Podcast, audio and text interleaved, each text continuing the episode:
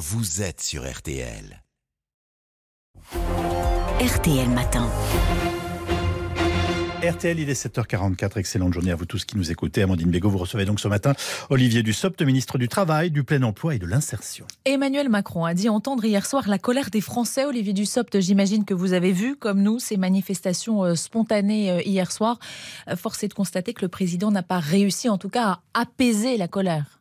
Si, une intervention de quelques minutes permettait d'apaiser toutes les colères et, de faire, comment dire, éteindre euh, toutes ces manifestations, ça se saurait. Nous, avons eu quelques milliers de personnes, effectivement, qui ont manifesté, qui ont dit euh, leur opposition. Et nous sommes dans un état de droit, une démocratie qui permet cela. Et c'est très bien comme cela. Le président de la République, il a voulu hier, à la fois euh, dire combien il avait entendu et combien il savait l'opposition ou le manque de consensus autour de la réforme des retraites, tout en rappelant combien elle est nécessaire, ce que nous faisons depuis le début. Il a aussi voulu dire quel était le, cap qui est celui du gouvernement, celui de l'exécutif pour les semaines qui viennent, avec quelques priorités des priorités simples qui font écho à la fois à ce que disent parfois les manifestants, mais aussi aux, besoins de notre pays. Le cap et trois grands chantiers, on va y revenir dans le détail, celui du travail notamment, puisque j'imagine que ça, ça, va être vous le chef de chantier. Euh, euh, en, l'occurrence, euh, vous évoquez un cap. Éric Ciotti, le patron des Républicains, parle lui d'un catalogue de vœux pieux sans cap ni nouveauté. Marine Le Pen. Je crois qu'il a aussi dit des objectifs louables louable, mais euh, pas de cap, euh, pas de cap et, des vœux pieux, dit-il. Marine Le Pen, elle, euh, assure qu'Emmanuel Macron a choisi de nouveau de tourner le dos aux Français, d'ignorer leurs souffrances. Jean-Luc Mélenchon dénonce un président hors de la réalité. Laurent Berger, le secrétaire général de la CFDT, note qu'il n'y a rien de concret. C'est vrai ça, Olivier Dussopt, il n'y a rien de concret. On a des grandes lignes, des grands chantiers, mais rien. Pas d'annonce, par exemple. Tiens, sur le pouvoir d'achat, c'est la préoccupation des Français. J'imagine qu'il y avait des attentes. je pense que la première réponse en, matière de pouvoir d'achat, c'est l'emploi. Et c'est permettre à, tous ceux qui cherchent un emploi de retrouver un emploi et d'aller ainsi vers, le plein emploi.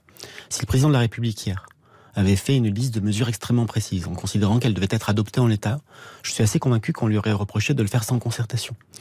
Quand j'entends euh, les critiques de Mme Le Pen, de M. Mélenchon, cette espèce de, de tenaille entre l'extrême gauche et l'extrême droite, qui en réalité n'a cure euh, de l'intérêt des Français et de l'intérêt du pays, qui euh, se positionne avec une forme de culture de l'irresponsabilité. Euh, les, uns cherchent le chaos et les autres cherchent à en tirer le, meilleur profit. Je, veux dire que ça, ne m'intéresse qu'à moitié parce que ça ne me surprend pas. Mm. Ce qui, ce qui m'intéresse le plus dans ce qu'a dit le président de la République et au-delà de son intervention dans ce qu'il faut faire, c'est d'apporter un certain nombre de réponses. Aujourd'hui, qu'est-ce qu'on entend?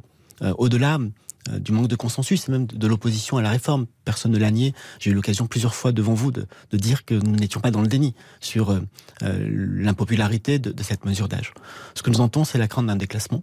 C'est la crainte ou, le sentiment, parce que parfois les deux sont mêlés, c'est assez normal. Mais avec des Français qui, pour certains, vous disent Je n'arrive plus à faire mes courses, en tout cas plus comme avant. Début avril, il y a eu un sondage de l'IFOP 42% des Français parmi les plus précaires disent aujourd'hui avoir renoncé à un repas Faire sauter un repas parce qu'on n'a pas les moyens. C'est pas rien. À ces Françaises-là. Ce n'est pas rien, c'est même majeur.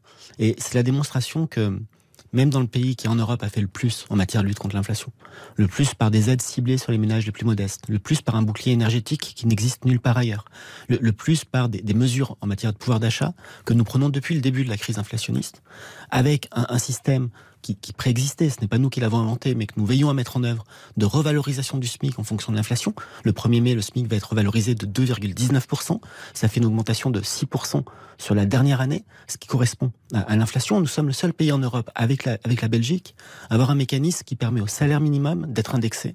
Et nous sommes aussi le seul pays... Ça, c'est la loi. Ah, oui, c'est pas vous qui l'avez mis en nous place. Nous l'appliquons, nous y veillons et ça protège. Et nous sommes le seul pays à avoir un, tel euh, mécanisme d'indexation de ce qu'on appelle les, revenus sociaux, que ce soit les allocations ou encore euh, les, minima sociaux. Même avec cela, la difficulté est grande. Et la difficulté reste grande alors que le taux d'inflation en France, notamment sur les produits alimentaires pour les, ménages les plus fragiles, est, moitié moins important que dans le reste de l'Europe. Ça veut dire que même avec des efforts aussi massifs, euh, la, réponse ne peut jamais être parfaite.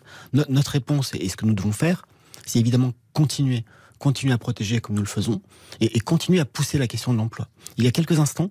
Euh, Monsieur Langlais disait euh, la, France, et c'est évidemment un chiffre que nous partageons, l'économie française a créé 1 700 000 emplois en, 6 ans. C'est la deuxième meilleure performance depuis longtemps.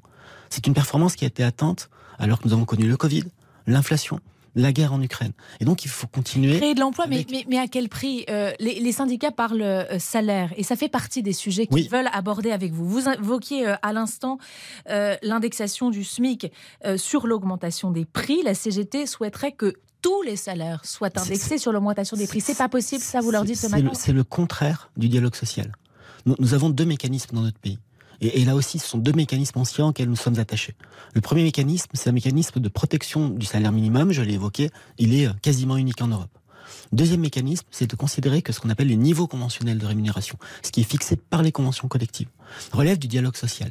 Nous avons un peu plus de 220 branches professionnelles qui ont des conventions en matière de salaire. Avec des salaires en dessous du SMIC, c'est ce qu'a dit hier encore euh, Laurent Berger pour une grosse majorité d'entre eux. viens. Est-ce qu'on pourrait pas conditionner, pardon, euh, et on a peu de temps, c'est pour ça que je vous presse un tout petit peu, mais euh, est-ce qu'on pourrait pas conditionner, c'est ce que propose la CFDT, par exemple, les aides publiques justement à ces négociations salariales par branche, qu'elles aboutissent? Qu'avons-nous fait sur le sujet avant de parler de, conditionnement? Mmh. Aujourd'hui, nous avons ces 220 branches.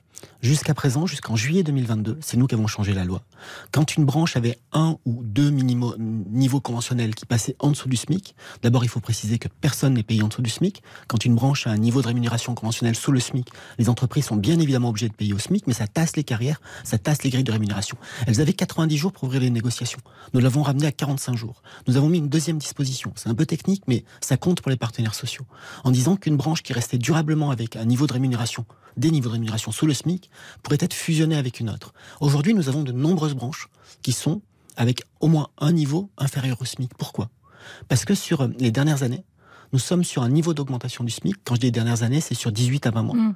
qui est entre 9 et 10 et, donc, évidemment, quand vous avez des revalorisations qui interviennent tous les deux ou trois mois. Hein, pour les auditeurs qui nous écoutent, je sais, le salaire qu'ils ont à la fin je sais, mais, la fiche mais, mais on peut, mais aussi, tout le monde peut aussi comprendre que lorsque vous avez des augmentations du SMIC tous les deux ou trois mois, le rythme des négociations de branche a parfois du mal à suivre, et c'est la raison pour laquelle ma prédécesseur au ministère du Travail, Elisabeth Borne, et, moi-même, présidons nous-mêmes le comité de suivi des négociations salariales pour justement pousser les branches à, faire le travail. Olivier Dussopt, je vous ai cité euh, deux propositions des, des syndicats. Emmanuel Macron l'a redit euh, hier soir, sa porte est ouverte. Il faut revenir à la négociation. On a bien compris qu'a priori, ce serait pas avant le, 1er mai, sauf euh, euh, coup théâtre. Deux propositions que je vous ai citées ce matin. Les deux, vous me dites non, ou alors on a déjà un peu fait. Bon.